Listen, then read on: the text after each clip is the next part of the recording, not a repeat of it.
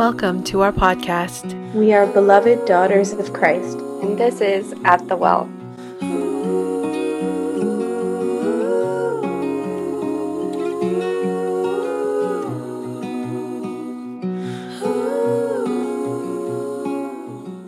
Welcome back, everyone, to season two, episode three. This is Alex speaking, along with our girls, Erica and Rachel.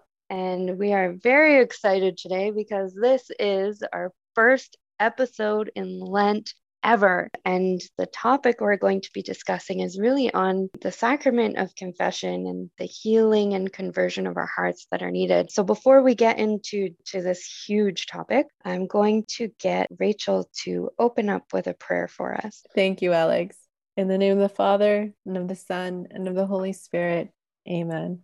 Come, O Holy Spirit and bring our minds and our attention to focus completely on Jesus' call to conversion. Let us be open to the Holy Spirit to reveal to us our sins, to help us throughout this time in Lent, to really rely solely on you, solely on you to show us the depths of our souls and what we may not be able to see without your help, to uncover what we need to repent, what we need to bring forward so that we can let it go, so that we can find our rest in you, God the Father, so that we can surrender everything, surrender our lives to your will.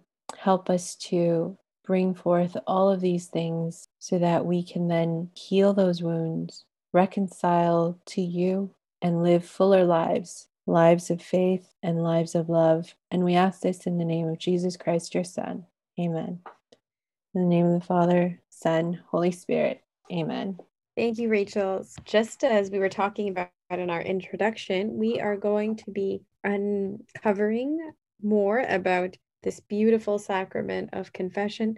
And I think in a nice way, it flows from our last episode. We talked about the baptism of our Lord, and we talked about baptism being the initiation sacrament. And one of the ways that we can sort of recover that clean state of soul that we get at baptism. It's almost, you know, you can joke the closest we can get to being rebaptized is uh, is to enter into the sacrament of confession and just really repent before the Lord and then leave that after absolution has been granted, knowing that we have come clean with him about everything that stands between us and him and we just are able to leave that in a beautiful way knowing that now it is our desire to be conformed to Him completely and to return to that state of goodness that He made us in. Certainly, we may fall again, and, and that's likely to happen, but there is this amazing victory we can experience with each confession. And priests will often testify to this too, right? They'll they'll say how they really like the sacrament of confession and celebrating it not because they get to hear people's juicy secrets or anything like that, but because they get to see every day the miracle of sinners who say, just like them, that they have messed up and they want to be better and they don't want to be defined by their sin anymore. They want to go back to God. Yeah, there's something in what you're saying, Erica, in terms of being able to see someone else's humility before God, it always inspires you to do the same. We encourage one another by doing what we're supposed to be doing. So when I see my brothers and sisters doing what they're supposed to be doing before God, it always encourages me and gives me like it gives me the courage to to be able to do the same and it's such a beautiful thing to see one humbled before god and and to be able to do the same it just makes you feel the need to continue to grow in holiness even further yeah, and one of the first thoughts that that comes to mind as we share maybe our own reflections on confession is actually linked to that concept of growth. We know that our theme for this entire season is growth, and it was really helpful for me in my spiritual life to make this transition in my understanding of confession. And I may have said this before already, so I apologize if I did. I think I used to feel that if one was progressing in their faith life, then they should go to confession less because they're just sinning less. and and it made sense, it seemed to flow like I'm becoming holier, I'm committing less sins, so I just shouldn't need confession. But instead I found it was the opposite. It was the case where a sign that I was growing more was that I was going to confession more often.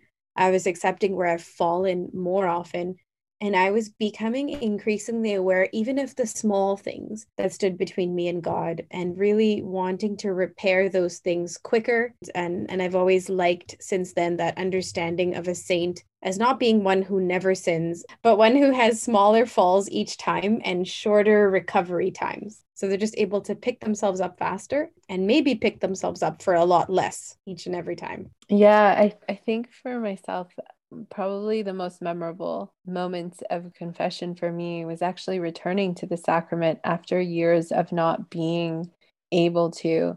Of course by my own fault uh, just being too afraid or too scared or not really ready to face god after everything that i had done and and to really just um, come back to him. I wasn't humble enough yet to be able to and once i did there was just so much healing in that one confession that it was almost like I needed to keep going back because it was so healing for me. And it was just it, it just lifted such a weight from from my soul that I literally feel every time I leave confession this heaviness that leaves my body and this lightness that comes out of it. And knowing that I've taken a step closer to God in that moment that just for me it just feels so freeing and that idea of being free from your sins when you repent it just it's a beautiful gift that god gives us to be able to have that feeling here rach i really like how you described that in the ability to just feel lighter and actually everything that you both have said is really summing up what a beautiful saint has written a lot on St. Augustine. And one of the things he's most well known for, I think, is his line where he says, Our hearts are restless until they rest in God. And that's what this is really summing it up for for me is that experiencing his love in confession and his love of forgiveness and mercy, no matter what you come to him with, allows us to love better uh, more truly and freely to everyone around us. And it's like just as there are and were effects of sin, and there always will be, so too are there effects of this interior peace and exterior peace that transcends to others because of this beautiful healing sacrament that we get to experience. And it's so interesting because it's like the most like private and protected sacrament where you're coming to the Lord like this, but then the effects of it are I mean, God willing, one day we'll find out, but are really beautiful. But I, I love the description of just like feeling lighter from like knowing that love more truly and how how we become less restless because what does it mean to really rest in God and rest in the Lord? And how can we do that without without the virtues and his grace and gifts leading us to this sacrament? Yeah, and and you know what you, what you were saying, Alex, it kind of brought to mind for me this image because we're focusing on growth. This image of basically holding on to everything that's ever happened to us and trying to move forward and just you know imagining it in a bag, just a bag of all our stuff, a luggage, if you will, of all the things that we've done wrong. And we're just carrying it around with us, and how much easier it would be for us to move forward if we just let it go. And so God gives us this sacrament to be able to to come to him and give him the bag so he can deal with it and just let it go so that we can start running closer towards him faster. That was the image that kind of came to mind as you were saying this beautiful thing of being able to rest in him. Just a mm-hmm. beautiful quote by Saint Augustine. It is. Yeah, we're like we're no longer doomed or set in these ways. And then it like exposes you to even more truth. Like Erica said, she thought that maybe she would want to go less as she took greater steps. But then the Lord gifts us with the ability to be able to reflect on our sins and how they hurt him more deeply, and that we can't just rationalize our sin no matter how small. Yeah. And then it goes back to what we were talking about in our previous episode about self knowledge and looking back at what we were talking about then and what we're mentioning now, being able to be gifted by the Holy Spirit with the ability to, to have knowledge and wisdom of our sins so that we can come back. And then what happens is, is that this amazing grace that takes place when we have come to the Lord and have repented our sins, He gives us even more grace to have more knowledge and more wisdom. And that's where the growth continues. And you just start to be able to see things with the eyes of the Lord instead of looking at it from our own sinful state. And so it just continues, it almost propels you forward every single time you keep coming back to Him. Mm-hmm. There's so much to be said too about true repentance. And just thinking about it, let's say with a relationship with my husband, if I said sorry for something and and I'm kind of sarcastic about it or not very kind, you know, it, it really shows, right? I really like one of the uh, quotations that really helped me see the necessity of a frequent confession, frequent Eucharist was from a homily where a priest compared those two sacraments to what every good relationship and marriage needs. And he said a marriage would just fall apart if it didn't have these two phrases frequently, and that's I love you and I'm sorry and mm. and it's funny how even if you're in the relationship you don't really tire of hearing those things right? Like it, they're not just things you say once. Yeah it'd be really funny if i said to my husband like you don't say i love you and he's like i said it that one time when we got married. And, and then if i said you never say i'm sorry and he's like i said it four years ago you know during that one fight it's funny how um, we need to hear them often and i liked that analogy that i think of with my faith life now with with jesus it's he needs to hear from me very often that i'm sorry and um, and in the eucharist if i desire to receive him and to be conformed to him it's because i'm saying like i love you and i need you in my life mm-hmm. that's just kind of the sign that the more often those two phrases are happening it's like the healthier the relationship is and and it just helps me see the beauty of these two of the most repeatable sacraments right? Like if you think about all the other sacraments these are the two we'll, we'll receive the most in our life god willing and they'll be the things to really nourish us through life. Yeah i like what you were saying erica because it actually made me reflect on the fact too that if there is love then there is a stronger sense of the wrong that you do to the other. And so because you love your husband so much you want to to be aware of the things that you do that might affect your relationship with him. And it's the same thing with our relationship with God. Through our love of God we don't want to endanger that relationship to the point where we are separated from him. And so we try our best to constantly maintain that relationship. And we do it by loving God we make sure that we continue to try to repair for whatever damage we might have done because we aren't perfect and we are sinful. Thank goodness that Jesus came to call the sinners, not the righteous, right? so that we know that he's there for us. And it's just, I, I remember something St. Ambrose actually said, and I think it's in our catechism as well. St. Ambrose said, um, that there were two types of conversions in the church. There are water and there are tears and the water of baptism and the and the tears of repentance.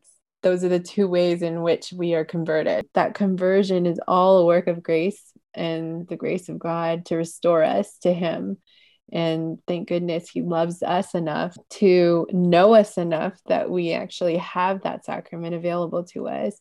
And he doesn't just do it just so that we come once and that's it. He knows we're not just going to stop there. like we're still going to make mistakes. Only in the Lord would we be able to find that peace because even in our relationships with people, they may or may not forgive us. Right. Mm-hmm. But we know that God, in his merciful way, in his merciful love, he will always forgive us. There's nothing that we have done that is so wrong that he will never forgive us if we repent and we're truly sorry for our sins. He will always accept us, he'll always love us. And I think that's the one thing that we can count on and rely on in our relationship with God versus with other human beings, right?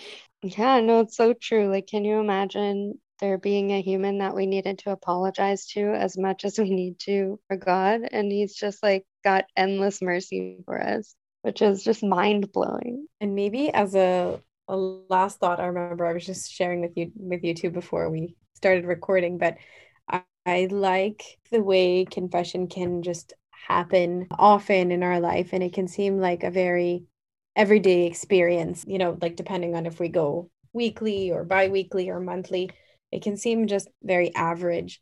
But something that struck me and strikes me continually is how it can be just an average day for me. Like I can just schedule, oh, okay, you know, it's the second Tuesday of the month. It's been maybe two weeks. I should just go. But eventually I'm going to go through a pattern of confession, communion, confession, communion. And even if it's my last day on earth, those are going to be the things that I need to do and they'll be they'll be the same average things that I want to do with the very last day that God gives me and I think I had a beautiful reminder of this the other day when I just drove back from confession and I thought about how interrelated confession is with a happy death. Because if we leave the sacrament knowing that we really confessed everything that we could think of and everything that we're repentant for, and we told God that we want to start anew, then we really stand before him absolved such that if if i were to die that day you know like i get into a car accident just driving home from the church i thought that day how the idea of dying wouldn't terrify me. It would actually bring me a peace and a consolation because i know that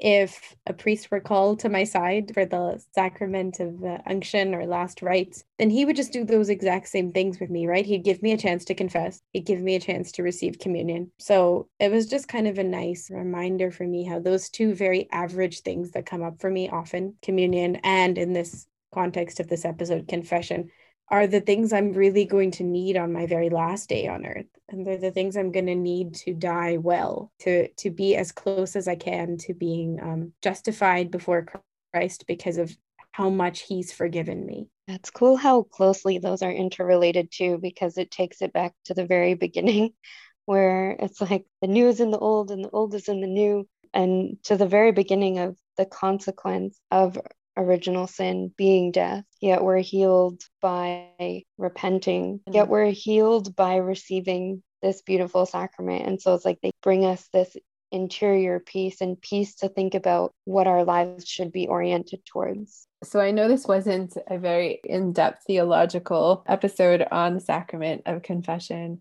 But I think what we wanted to do was just really just talk about it and really just share experiences about it and hopefully alleviate some of the fears or anxiety that some people might have around the sacrament of confession.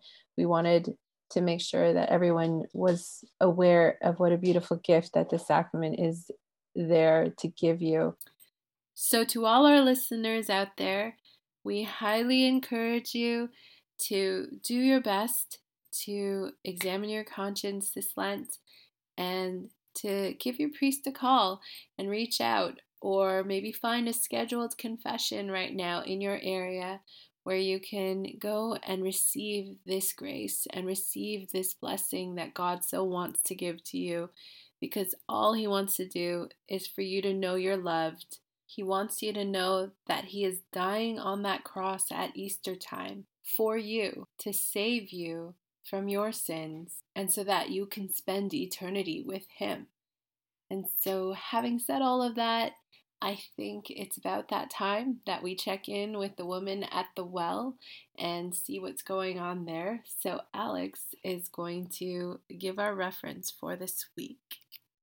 Yeah, so our woman at the well reference is actually uh, beautifully related to the sacrament of reconciliation and her directly experiencing the love of Jesus. And really, her encounter with Jesus was her first confession the thing is is that when Jesus addressed her her sinful ways and habits and things she had done in her life, she could have lied, but she didn't. She then took on the grace and virtue of humility in order to lead her and lead her heart into being truly converted which led to this conversion and being able to know what the true living water is and be able to share it. Yeah, I really like that, Alex. And it made me think um, the two movements that we see from her part the owning up to her fault and then being converted reminds me of just the two steps that it takes for conversion, right? It's conversion that happens hopefully in confession is more than just saying, I'm sorry. It starts with saying, I'm sorry but then it's it's truly desiring to start a new life direction. And i think the woman says the woman displays this really well for us because she shows contrition for the life she's been living but then she doesn't stop there. You can see that she is really passionate about living a new kind of life and she demonstrates that by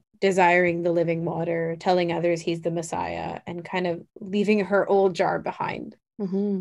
Okay, great. So I think it's about that time, ladies, where we talk about our God incidents of the week. And I think for me this week, it's really been about being more intentional in looking out for those that I know are struggling right now. I think through this pandemic, I think that a lot of people have, you know, come to a point, especially after almost being in it for a year, where mental health has has really been taking a toll and especially those who are lonely uh, those who live alone those who might be considered vulnerable because of their health or their poor health and it's just been really tough for a lot of people. And I think that I need to just be more intentional in reaching out to those that might not have somebody who they can talk to about this or who are unaware of who to talk to about those things. And so just really being able to check up on other people. I just noticed that there's been a lot of people lately that I've spoken to that just seem to really be struggling. And so that's kind of my guidance, and just to remind me that although my day is going okay, somebody else may be struggling and might need some help. Alex, what about you? Very thoughtful God incident. I enjoy that. And I think it's also a true testament to how the Holy Spirit can work through you and people. So I love that incident or incidents, uh, many of your week. Uh, mine um, is actually a program I've watched recently and I've really enjoyed. And I just, one of these programs where you just want everyone to watch it and share it because it's so beautifully done. It's called The Search and it's on Formed. And it's just such a beautiful tool for evangelization and then just reigniting that love of God for you as a unique human being. And I love the way that the creators of it incorporated the intellect and also science. I, I really enjoy those things. So I was particularly feeling God's love while watching it and really enjoying it. And I've been telling people about it since because it's awesome. So now I'm telling y'all that that was definitely my God incident. Erica, how about you? Mine is eerily enough very similar to Rachel's. So I was like smiling when she said it because I know we didn't pre plan it or talk about it, but I've been feeling like I'm getting a lot of consolation for a while now, actually, from this book that um, I decided to read because of someone in my life that was that was going through mental illness, and it's called The Catholic Guide to Depression. And I'm going through it super slowly, like it's taken me months to get through 50%. But I think that's because I'm really stopping and synthesizing the points and like thinking about them in my life or in in the lives of uh, people I've encountered. So one thing that just strikes me from this process of understanding mental illness from a Catholic lens is how beautiful and emptying and humbling it is. It can be sad, it can be obviously devastating for the ones around the person with the mental illness who have to help them through it. And they're from this people who create an amazing support network. But it's also this amazing process that I think sometimes mirrors that emptiness we have to have before God in confession because the, the a person really if they're struggling, if they're suffering from depression, from addiction, they have to really see their humility and their weakness before God and then just see how much they need God. And it just makes me think uh, if, if I had more time, we could definitely go into this another episode, but it makes me think of the beauty of one of the gospel stories I love, which came up in the lectionary just a few weeks ago. And it's the, the demoniac who who's in the region of the Gerasenes. And he's just this man who who's been shackled and chained and he's been isolated from all of society because there's so many things that keep him chained and he's bruising himself like there's all the self-inflicted pain. And literally until jesus has to come and expel you know close to 2000 demons from him um, it isn't until that moment that he's that he gets to experience freedom. But i think it's it's just been such an amazing um, gospel story for me to apply in my life as I read this text to to my life and to people that I know who I'm incredibly humbled by uh, when I figure out their their journeys in mental illness and addiction. So that was a little bit longer, but that was mine. And as we end this episode, then we hope we gave you some thoughts and some good, light-hearted but motivational reflections to start you on your Lenten journey and to help you see, I think, the beauty and the healing that the sacrament of confession can bring in your own life. So, as always, I will end us with a closing Hail Mary. In the name of the Father, and of the Son, and of the Holy Spirit. Amen. Hail Mary, full of grace, the Lord is with thee. Blessed art thou among women, and blessed is the fruit of thy womb, Jesus. Holy Mary, Mother of God, pray for us sinners now and at the hour of our death. Amen. In the name of the Father, and of the Son, and of the Holy Spirit. Amen. Thank you all for starting your Lenten journey with us, and we will see you for the next episode. And don't forget that if you're interested in signing up for our Lenten retreat on March the 6th, please take a look at our website at www.atthewell.ca to see how you can register. And we hope you have a beautiful Lenten season. God bless. Bye.